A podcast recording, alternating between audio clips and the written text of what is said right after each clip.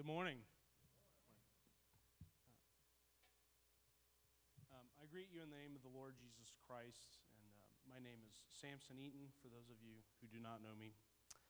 Um, my wife Libby and I have two children, Ezekiel and Nathaniel, and by God's grace, we have a third child on the way. Um, you might be asking why I'm up here. Uh, Tim Sanford asked me to give the sermon review for the next few weeks, so um, last two weeks we focused on Acts 18. Caleb gave a two part sermon series um, called In and Out of Season. And in the first part of that uh, sermon series, we walked through the faithful example recorded for us in the life of Paul uh, during his time in Corinth. Paul's heart for discipleship is, in all seasons of life is reflected in Galatians 6 and 9. Paul records here both a promise and a call to action.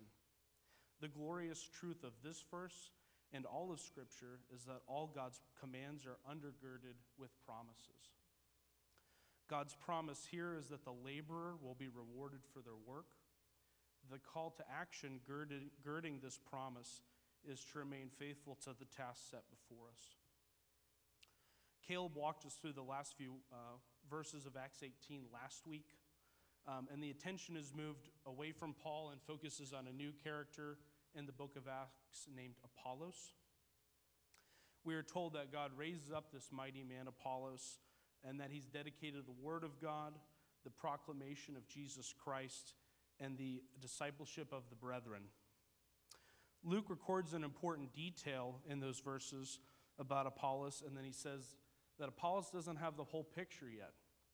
He believed truthfully but he had not heard the final chapter of God's progressive, long enduring revelation of the Messiah in Jesus Christ.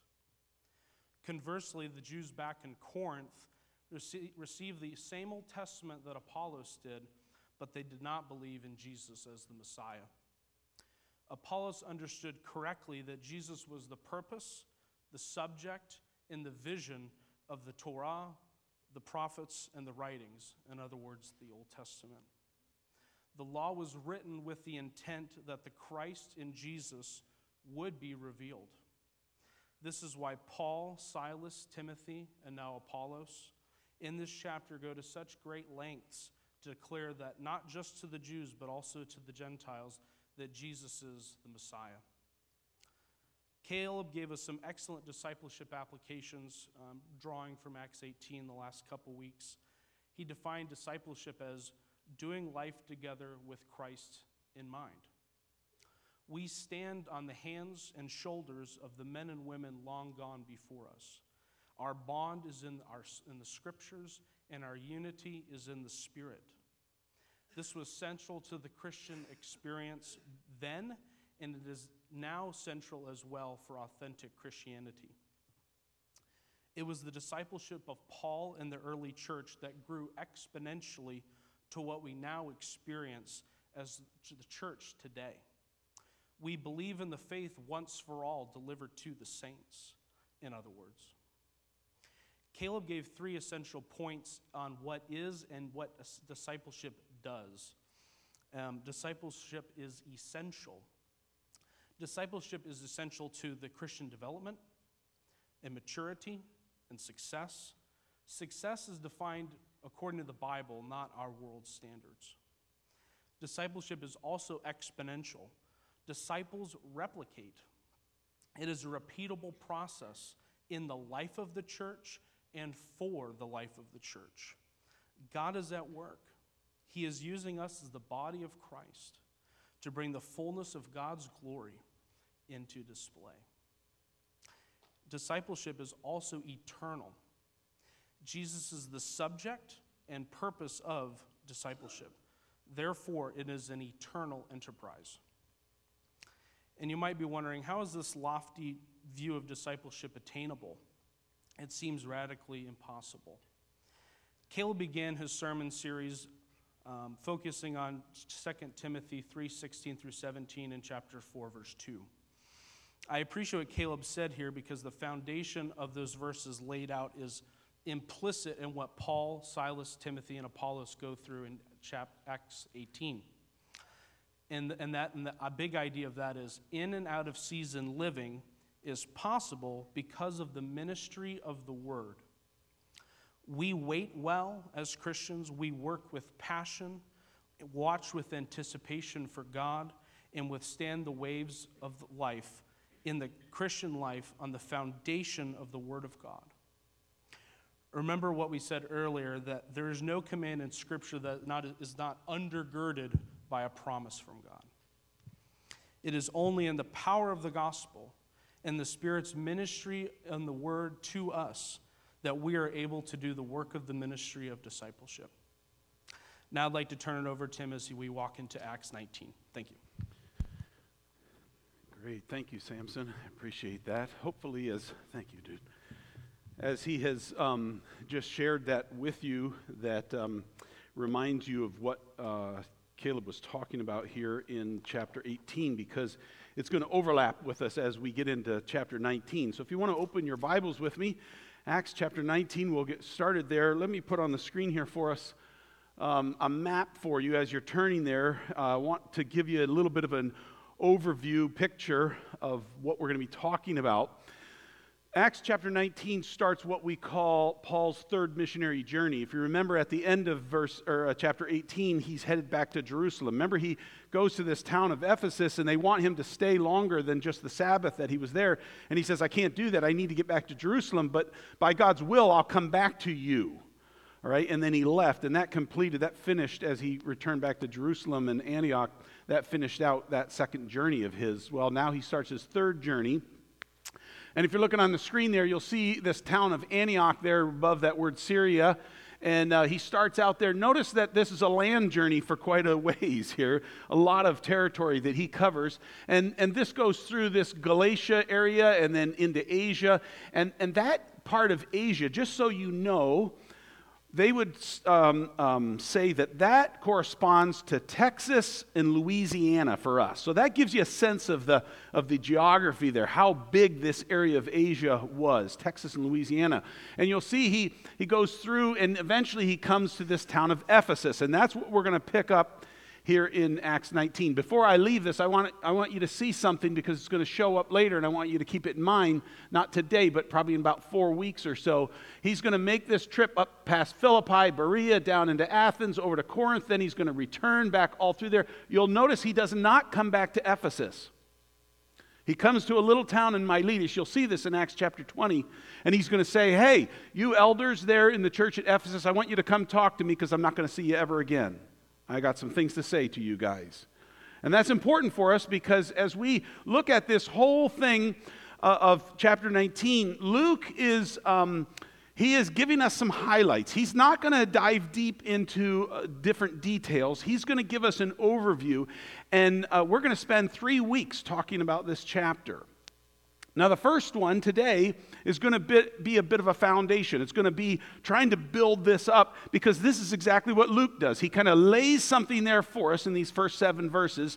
Then he's going to talk about what I'll call the meat and potatoes of this time, a little over two and a half years or so that Paul is in this town and in this area, and the impact that he has, and then ultimately how that shows up in regards to a worship of a false god, Diana or Artemis, depending on if you're a Roman or, or Greek.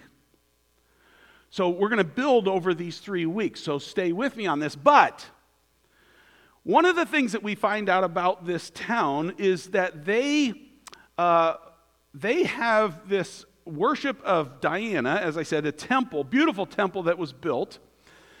It's an extravagant town. You have Greek culture, you have Roman power all combining together. What a town this is. But when we read about this town in Revelation, which it shows up in chapter 2, there's going to be a condemnation that the Lord gives to this town.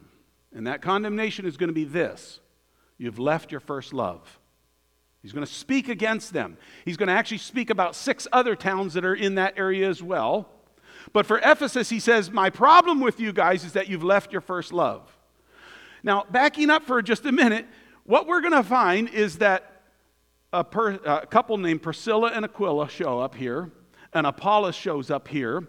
Paul himself is going to spend time here for over two and a half years or so. He's going to teach daily. He's going to have performed miracles that are actually described as unusual. I thought miracles themselves were unusual, but this is like to tell you they're unusual, unusual miracles, right?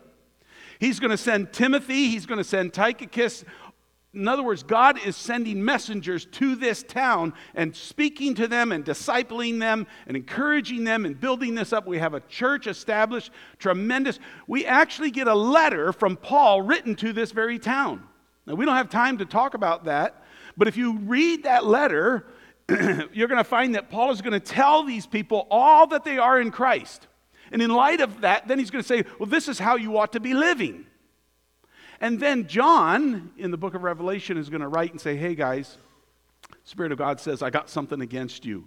You've left your first love. So, with all that God has provided, all the richness of that, we find then ultimately this town, this church that starts in this town, walks away. We're going to leave it. And he's charging them, come back to me. So, so something that we see through all of this is as God is doing marvelous things, we as people often fail him, don't we? But he loves us and he cares for us and he continues to provide for us. So we've seen then, as uh, he was, as Samson was telling us, that that Apollos comes from uh, uh, or, or, sorry, not Apollos, but Paul and uh, Priscilla and Aquila come from Corinth over there on the left and make it over here to Ephesus. And Paul stays there just a little bit of a week or so, and then he leaves. But he leaves this Priscilla and Aquila there, all right? And that's the story then when Apollos shows up. They're the ones who get a chance to disciple him. And he goes back then to Corinth, and he's teaching there. And while he's teaching there, now we start into Acts chapter 19. Let's get to this. It says it happened while Apollos was at Corinth that Paul, having passed through the upper regions, came to Ephesus. And finding some disciples, he said to them, Did you receive the Holy Spirit when you believed? And so they said to him, We've not so much as heard whether there is, whether there is a, a Spirit, a Holy Spirit. Now, I love this starting out, it happened. I love that because it catches our attention because we can recognize that with God, nothing just happens, right? We understand that. Think about this. Paul has come from Corinth with Aquila and Priscilla, and he has come to this town of Ephesus, and he stopped there long enough to engage with those people to, for enough for them to say, Hey, we want you to stay and tell us, talk to us. I can't do that. I'll come back. But I'll leave Priscilla and Aquila here. This couple, according to what Scripture tells us, had been booted out of Italy. They've been forced to leave their home. They had moved to Corinth. That's where they engaged with Paul. They were tent makers together. And so they worked together, and he was discipling them. And then they moved with him to Ephesus. And now they're there. Isn't it interesting that God has taken a couple, moved them out of their home location, moved them out of where they've moved, moved them to another place, and that's where he ties them in with an individual called Apollos. And he begins to teach Apollos through them. And we know that it was very effective because Apollos turns around, goes back to Corinth, and teaches there and shows that Jesus is the Christ. He learned that through Aquila and Priscilla, disciplers, just mere tent makers, just people who just did their job, somehow got engaged with Paul, and next thing you know, the Lord is using them. To my knowledge, as we jump into 19, they're still there. But while Apollos is gone, Paul shows up. And I thought of it, and this actually dawned on me this morning. Why is it that God didn't use Aquila and Priscilla? Or why is it that God didn't use Apollos? What we're going to find in these next few verses is that the disciples that he's talking about here are people who are just like Apollos. They understood John the Baptist's message, they had actually been baptized believing that message. Why did God not use Apollos to tell them? He matches. We just saw at the end of chapter 18, he went through the same thing. Aquila and Priscilla had to teach. Why didn't he use Aquila and Priscilla? They evidently were effective with Apollos. All of that happened. I'll tell you why. Because for God, he gets the preeminence. The glory always goes to him. You see, in our logical minds, it's like, oh, well, you need to use these guys. You used them once, you kind of gave them the run in here. Now use them here. We're going to get this thing going, right? Oh, you got Apollos. Okay, you fixed him. He's back around to right kind of thinking. We'll use him here. He knows exactly what these guys are thinking. Use them. No, no, no, no, no. That's human way of thinking. God says, listen, this is what I'm going to do. I'm going to bring my boy in from up the northern, the upper regions here, and I'm going to bring him down in here. And I'm going to have him talk to these guys because guess what? I have a much bigger plan than just 12 individuals coming to know me. I'm not diminishing that. I'm just saying he sees things that we don't see. And what's going to happen in this region of Ephesus is phenomenal. I would submit to you that what we learn out of Acts and what we learn out of the book of Ephesians is, I don't know if I can, in, incalcu- incalculable. Is that right? Did I pronounce that right? Like, like, guys, this is mind blowing kind of stuff that we see in this. All right? So, so he comes there and he finds these disciples and he said to them, Did you receive the Holy Spirit when you believed? So notice his terminology is implying he fully expects that if you're a believer, the Spirit of God lives within you, right? That's normal. That is the common Christian experience. When you trust in Jesus Christ, the work that he did on the cross, you believe that that paid for your sin debt, and I put my confidence in what he did as a satisfaction to the heart of God. He accepted I accept it, now I'm saved. Instantaneously, the Spirit of God comes to indwell us. We'll talk about that in just a bit. So there's an expectation when you believe this should have happened. Something about these individuals was causing Paul to ask that question, to wonder about that. And they said to him, We've not so much as heard whether there is a spirit. Now, I don't know, maybe they didn't actually know that there was a spirit of God. It's hard for me to believe that. If they were disciples of John, John the Baptist, anyways, he knew that there was a spirit of God. And he, as he taught his disciples, uh, he would have, I believe, would have taught them that. So it seems like more what they're saying is we, we, don't, we haven't even heard if the spirit of God has come. Like we've, we've been told about this, but we don't know if that's even happened, right? So Paul goes on with them and he says to them, So, uh, okay, you, you didn't quite give me the answer I was hoping for, so let me dig a little deeper. Into what then were you baptized? Now, you have to understand that, okay, so uh, we have our, uh, if you're not familiar, we have baptismal right here under the floor here. That's where those pictures were taken. And um, a number of those individuals, well, in fact, most of them, if not all of them, had been saved for quite a while before they were baptized in our culture, we probably haven't grasped the importance of a person getting saved and then being baptized. In some cases, we do that because we're a little bit fearful that we think that if we link those two closely together, people will think that that's part of their salvation. It's not. Just so you know, so you're clear that if you put your trust in Christ for your salvation and then you were to die without ever being uh, baptized, guess what? You're still going to heaven right? It has nothing to do with your salvation, and it has nothing to do with the washing of sin from you. We had uh, little kids come up afterwards, and we encouraged them, well, come see it. We, we wanted to kind of dispel some of the mystique of, of that, believing that eventually those kids might actually be baptized themselves. And so we encouraged them, well, actually touch the water. Nobody was afraid. Don't touch that water you'll get sin on you because it's all been washed off. Heaven forbid that the 20th person who got baptized, you know, like we should have drained it every time, right, Mark? Like, if that's true, silly kind of thinking. So he says here, uh, um, into what then were you baptized? There's an expectation again on Paul's part. If you're a believer, you were baptized because that's what happened. Do you remember as we've gone through this book of Acts? Remember the Philippian jailer? We're talking in the middle of the night. The whole household becomes believers and they all get baptized then. It was very common. Why? Because they understood the concept of baptism. They weren't linking it together with their salvation. They understood that it was, it was a, a testimony, a picture then of what God did. We're going to talk about that in a minute too here. So he said, uh, they said, well, we've been baptized into John's baptism. We've been baptized, but it's, it's what John was, John the Baptist they're talking about. Now, just uh, so you remember, Caleb told us last week, he said that was a baptism unto repentance. John was saying, Hey, I'm a herald. Hello. There's one coming behind me who's greater than I am. You need to be trusting in him. And therefore, you need to change your thinking about your sin and your ways, and you need to look to Him. And they said, We believe that. We put our trust in that. Okay. And to show that, we're going to be baptized under John's baptism. That's what that was about. Had nothing to do with their salvation in the sense of a picture of that. It was more of an identification with this message that John was giving. We believe that. So they're looking. Where is he? Where's this one that John, where's the greater one that comes? They're looking for that. And these are the kinds of people that Paul comes into contact with, and they tell him this. That helps Paul understand ah, this is what their thinking is.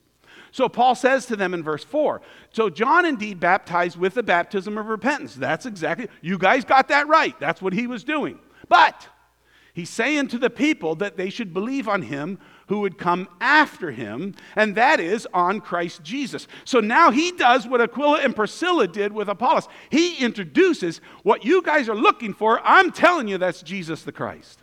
That's who that is. And they respond to him. They hear that. It tells us then next, it says, when they heard this, they were baptized in the name of the Lord Jesus. That tells us there's a response to a message is given. Paul tells them this, and they say, you know what? We're putting our trust in it. We believe that, and we're going to identify by baptism. We're going to show you that.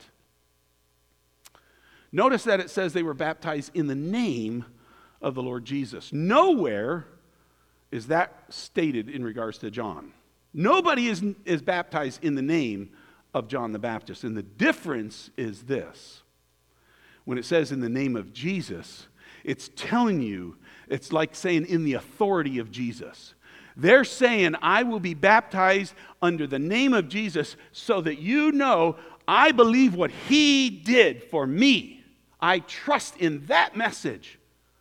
So we're seeing believers here being baptized in the name of Jesus. And that's what we saw here in the baptismal. now, this word baptism, it shows up right in these last three verses that we've just been looking at. I want to make sure, I want to pause here just a bit and talk a little bit about this since we had a baptismal uh, just last Sunday. And I don't know if you were there for that or not, but um, I think it's important for us to be mindful of some things because I believe that what Paul, or what Luke rather, is doing here in this Acts 19 is he's beginning to build his case. And he's going to set us up then for the next grouping of verses that we're going to talk about next week. So let's talk about this word baptism. Now, just so you know, here, here's a definition for it it is to be placed into or introduced into so that you take on the qualities and characteristics of what that new union is. I'll describe that in a minute. This word, baptism, we actually don't have in our English, or we didn't have in our English. And so what we did is we borrowed it. We took it out of its original language, Greek, and we just brought it right over into our own language. We kind of kept it pretty much the same. There's a, little uh, uh, letter ending, that kind of thing that changed. But we basically borrowed the word right in. In other words, we didn't have, well, here's this word baptizo in the Greek, and uh, there's our English word for that, and that means this. We didn't have that.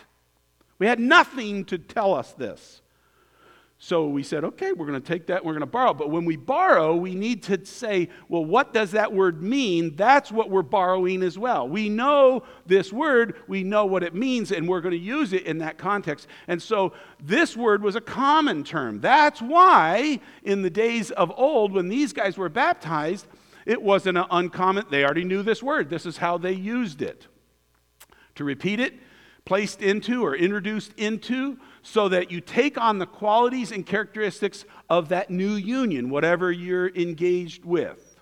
Let me illustrate it twice for you. One, these people came to this baptismal and we had water in this. We actually found out that we had a little bit of a leak, so thanks to Mark, we filled it back up. So we had water at the beginning, anyways.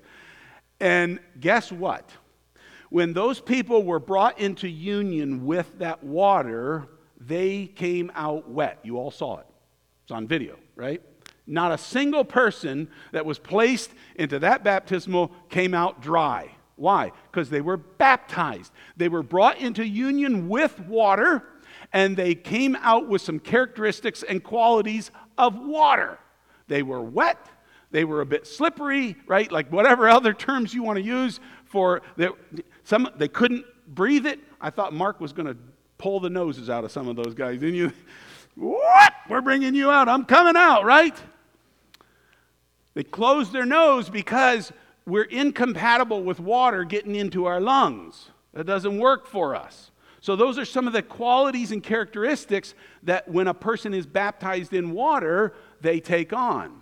A common way that this would be used, and probably one that you've heard illustrated many times, is that they would take a garment and they would dunk it down into a dye, a vat of dye, and when that garment came out, guess what? It took on the qualities and characteristics of the dye. Whatever color that dye was, that's the color that that garment was, right? So this was common for them. They understood that, and, and so they when, they, when they talk about being baptized, they understand, ah, it's something being placed into union with something else, and when it comes out of that, it has qualities and characteristics of whatever it was placed in. Now that's important for us for our own walk with the Lord. Let's talk about a couple things here. You're going to see then, if you continue to study this subject, you're going to see this phrase, baptism with the Spirit. And the operative word here is with, at least for my lesson today. In other words, this phrase is telling us that the Spirit of God was that substance, if I could use that term to continue the communication, was that substance to which we were placed into, an identification with some kind of interaction there so that we have the qualities and characteristics at some degree, at some level, with the Spirit of God. This phrase is talking about God the Father causing His Spirit to indwell you as a believer. That happened the moment that you got saved. That's why Paul, when he came to these guys and he asked them, Did you receive the Spirit? He was a bit surprised. What? You haven't? What, wait a minute, to what were you baptized then? He's wanting to dig a little deeper, find out, are they really believers? So, that baptism with the Spirit is when the Spirit of God, the moment that I put my trust in Him, the Spirit of God comes and indwells every believer at that moment. Now, this is a game changer for us, just so you know, okay? Never before, always in the Old Testament, you see coming to the temple, guess what was there? The Shekinah glory, the representation of the presence of God. But now, as believers, the presence of God right here within us. I've been a believer, I've told you this before, I've been a believer for so long, it's lost its luster. Shame on me for that, to tell you the truth. And I love reading about things like this because it reminds me again, Whoa, are you kidding me? I have the Spirit of God living within me now. And so there's qualities and characteristics. In other words, he's going to live out, the Spirit of God is going to live out as I yield to him the life of Christ. That's what he does. He's representing, he's showing the life. It's not me, oh, what does he look like? I'll try to act like that. No, it's yielding to the Spirit of God and allowing him to do that, right? I don't have much time to deal with that one, so we're going to actually have a BTC class in the fall on the ministry of the Spirit of God. You might want to come and hear some of that. But there's another phrase, and that's baptism by the Spirit. You see the difference? Instead of with, now we're talking by. And when you guys know English well enough to know that what we're talking about here is this then is something that the Spirit of God does. It's baptism by. If you look at something that was built and it was made by Tim Sanford, right? Like, oh, you know, Tim did the work on that. Well, that's telling us that the Spirit of God is doing the work. This phrase is referring to something that also happened at the moment that I got saved. Same for you if you're a believer. At the moment that you were saved, what this phrase is talking about is the Spirit of God took you and placed you into the body of Christ. He identified you with Christ, is what he did. That's what that's talking about. This is another game changer. Water baptism, let me get there to this. Water baptism is an illustration, what these people did up here last Sunday is an illustration of their identifying with Christ. They're just picturing it. They're just showing in a, in a water baptism kind of illustration what baptism by the Spirit actually did where the Spirit of God placed us into the body of Christ, and that matters, right? So our, it's an illustration of our identifying with Christ in his death, his burial, and his resurrection, according to Romans 6 1. Do you have your Bibles? Turn with me to Romans 6 1. Real quick here before we run out of all of our time. I guess I need eyeballs for this. Romans 6 1. Now, in the context of this, Paul is speaking to them to believers, and uh, they say this question, which is crazy. Based on their understanding as they were growing in it of grace, they say, What shall we, uh, verse 1, uh, Romans 6 1, what shall we say then? Shall we continue in sin that grace may abound? And Paul says, Certainly not. I, I think it wasn't like, Well, certainly not. I think it was like, Are you crazy? Like, what are you thinking? You see, they, they, they had this warped mentality like, oh, well, if God's grace is being poured out on us, well, then maybe if we just continue to sin, then that means more grace is being poured out, and then we get to elevate this grace. And shouldn't we? Maybe we should just do that. Should we continue in this? And he says, no, that's crazy. Let me tell you why that's crazy. And now he's going to talk about some theology. He says, How shall we, verse, uh, middle of verse 2, how shall we who died to sin live any longer in it? What? Look at me. Do I look dead to you? Well, don't answer that question. I don't feel dead. What's he talking about? How in the world could I have died to sin? What do you mean by that? It comes back to what we've been talking about baptism by the Spirit. I've been placed, you've been placed at the moment of your salvation into the body of Christ. So when Paul says this, it's because he understands that God sees you as having been identified with his Son. And so he says, then, keep going, or do you not know? Or do you not know? Apollos and these disciples, they didn't know. And some of us, we don't know either. And so, guess what God does? In His grace, He teaches us and He tells us the truth. And just like Apollos, we have an opportunity to listen to that and go, oh, Lord, that makes sense to me oh man, I'm going to function according to that truth. Do you not know that as many of us as were baptized, notice past tense that he's saying in regard, because he's teaching to believers. There's the expectation. This happened at the moment of your salvation. Do you not know that many of us who were baptized into Christ Jesus were baptized into his death? And so I referenced that when we had the baptism that, that when these people are going into the water, they're illustrating for us this truth right here that we're identified with him in his death. But then it goes on to say in verse 4 Therefore, we were buried with him through baptism into death, that just as Christ, in other words, if that's true, then this second part is true, that just as Christ was raised from the dead by the glory of the Father, even so we also should walk in newness of life. And there they come up out of the water, right? With the qualities and characteristics of water. Now illustrating, guess what? I was identified with Christ. I died with him. What does that mean for me? Oh, I got to move my slides. I'm sorry. I keep telling things here, getting too fast.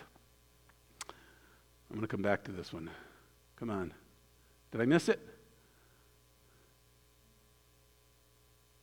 I missed it someplace. Doesn't matter. I'll get there to it.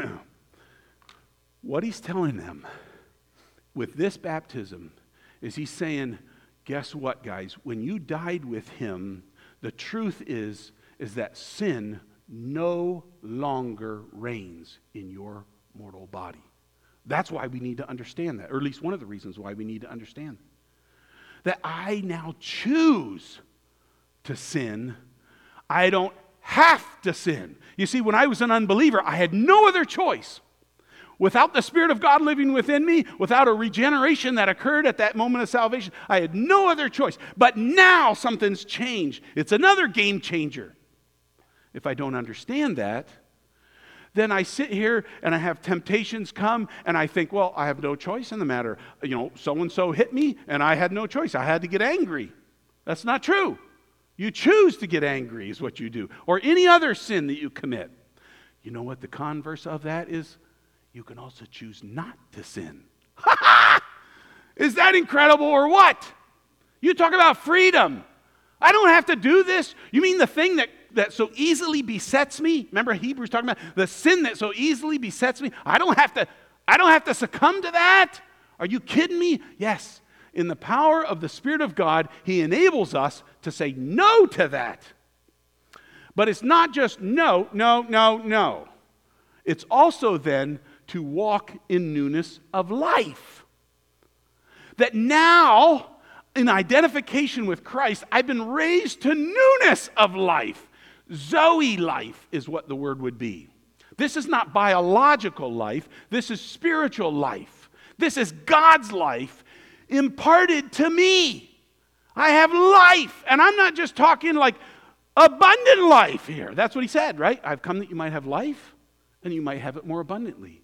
So now it doesn't matter about my circumstances. They're not the thing that controls whether I'm enjoying life or not. It's the understanding I have God's life. It's mine, it's eternal, it will never end. So I get to live in such a way that the Spirit of God living within me is radiating out that very life of Jesus through mine, so that when people see me, they should be seeing Him. And there's an identification together. No wonder this is important to us. Sorry, I got to keep moving. You'll have to come to the BTC. I'll leave you right there. So, verse 6, let's keep talking. So, when Paul had laid hands on them, so they uh, accept his message, right? Baptized in that. And then it says, And when Paul had laid hands on them, the Holy Spirit came upon them, and they spoke with tongues and prophesied. Now, the men were about 12 in all. Okay, why do we need to know 12? he doesn't actually explain that. Do you remember as we've gone through our study of, of Acts, we, we've, we've seen something like this before. Remember in Acts chapter 2, here's a bunch of believing Jews already, right?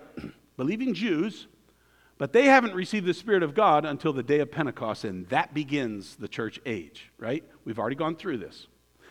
Skip forward to Acts chapter 8. We see the first Samaritans. Remember, they're part Jew, part Gentile. We see the first uh, Samaritans accepting Christ. And guess what happens to them? Oh, I should have said it with the Jews. Guess what? The proof of that, the Spirit of God comes on them, and what happens? Speaking in tongues. That wasn't speaking in tongues, that was gobbledygook, just so you know. I can't actually speak in tongues, and I'll talk about that in a minute. but there's proof. Then we go to Acts chapter 8, Samaritans. Guess what happens there? The, the apostles down in Jerusalem, you remember we talked all about this. The apostles down in Jerusalem hear about these guys getting saved, and they come up and they lay their hands on them, and that's when the Spirit of God comes on those guys. And then if you go forward to Acts chapter 10, now we have Cornelius' house, and he's the first, he and his household, first Gentiles to come to trust Christ for their salvation. And guess what happens there too? When they believe, the Spirit of God comes upon them, and they speak in tongues too. And now we have this one. And for some reason, God is actually making sure that a fourth grouping is described to us. And he tells us this. Paul laid his hands on them, and the Spirit came upon them, and they spoke with tongues and prophesied, is what they did. Now, we're going to get into this in more detail eventually because when we're done with the book of Acts, we're going to take about six weeks. We're going to go back into a number of things through this book that we haven't had time to stop and really dig deep. And this is going to be one of them signs and wonders. We're going to talk about that uh, on one of our Sundays. But I want to spend just a minute here to give you a little bit of a preview of that. What is the significance of this? Why would we see this recorded in Acts chapter 2? Why is it that it's laying on of the hands in Acts chapter 8? Why is it speaking in tongues in Acts chapter 10? And why is it now also speaking in tongues in Acts chapter 19? What's the purpose? Scripture defines it for us. 1 Corinthians chapter 14 verse 21 and 22 says this and totally cleans it up for us. It says, "In the law is written, so, in other words, this was prophesied. This was thought of by God way, way back in time. And he's saying, this is what's going to happen. So, Paul writing to those in Corinth, which, by the way, these guys fought over, I'm of Paul, I'm of Cephas. They're a pretty carnal bunch. And Paul has to clean things up. He has to write to them, and here's a number of things that you guys are asking questions about that I'm going to rectify. I'm going to clarify for you, and this is one of them here. In the law it's written, with men of other tongues and other lips, I will speak to this people. And yet, for all that, they will not hear me. Who's he talking about there? Again, part of our study of the Word of God is context helps us to understand. So when you go back into the law, you find out that the law was written to the nation of Israel, right? That's who this people are talking about. So when he says with men of other tongues and other lips, in other words, with foreigners to the Jewish nation, we would call those Gentiles. Foreigners with other tongues, I'm going to speak to this people, to these Jews. And yet, for all of that, they're still not going to hear. And the nation as a, as a whole, so to speak, not every individual, but by and large, the nation rejected Christ. Therefore, verse 22 tongues are for a sign, not to those who believe, but to unbelievers. But prophesying is not for unbelievers, but for those who believe. So we see then this significance of this sign in the four places that it's being used, always recorded so that the unbelieving Jew understands what is happening.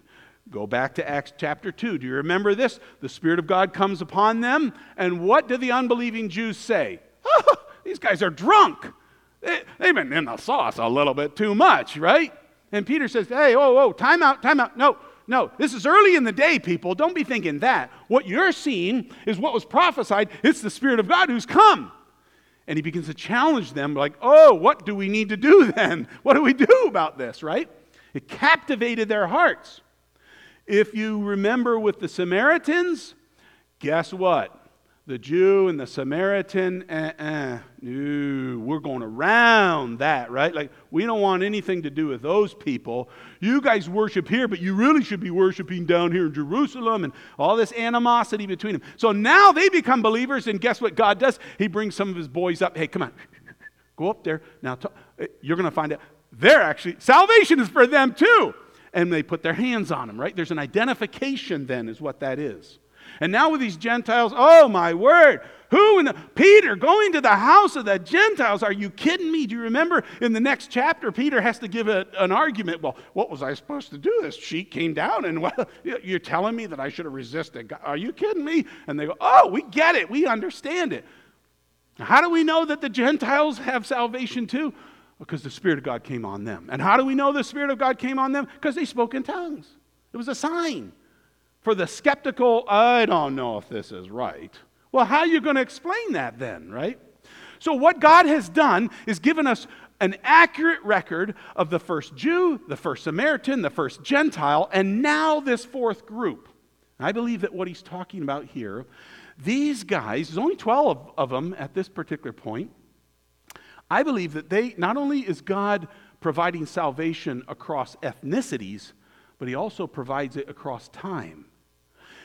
Meaning that at the day of Pentecost, that began the church age. Well, what about those who were looking forward to this coming Messiah and passed across that day? What about them?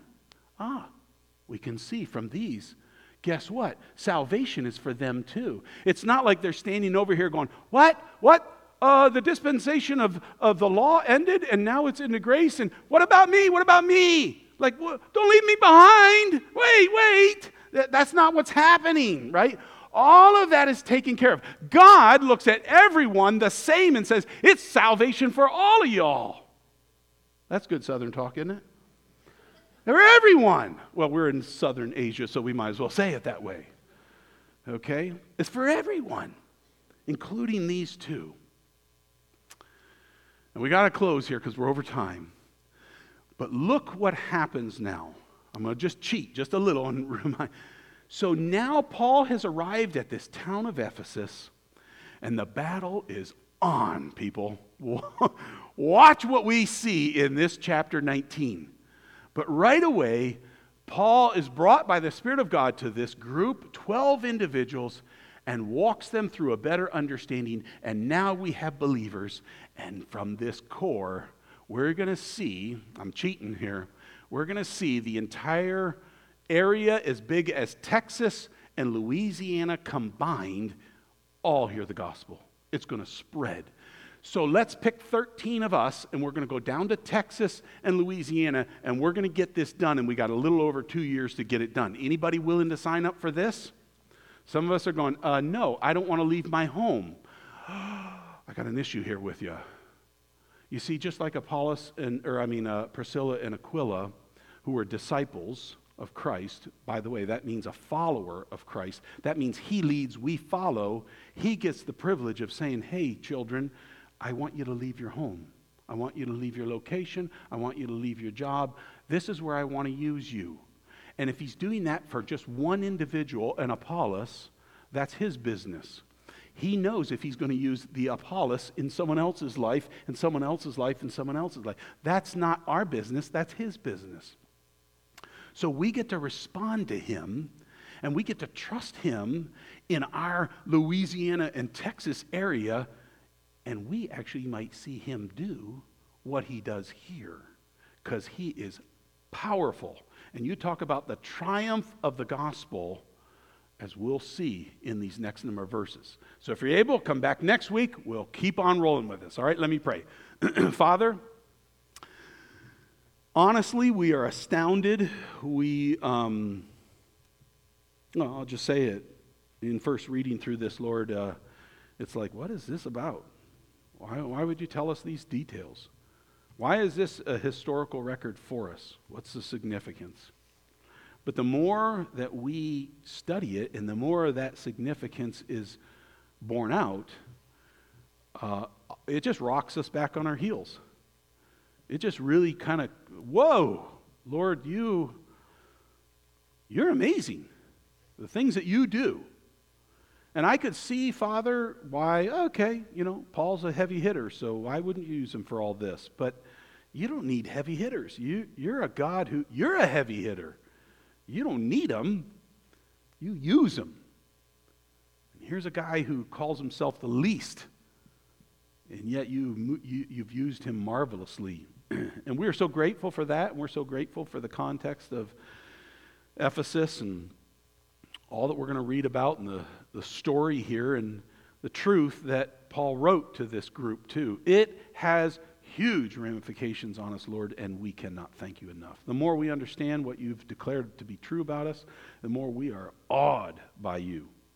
Thank you for revealing that kind of truth to us because you're worthy of that kind of awe. And we pray that it would just come pouring out of our hearts because we're learning more and more about you. How incredible is it that your spirit would be living within us? Oh, oh man. Might we learn to trust him to be led by Him, to walk with Him, to allow Him to live the life of the wonderful Savior through our bodies. That in and of itself is a miracle. And if that would captivate other hearts around us, wow, God. So we rejoice with you because you are marvelous in what you do, and we praise you. In Jesus' name.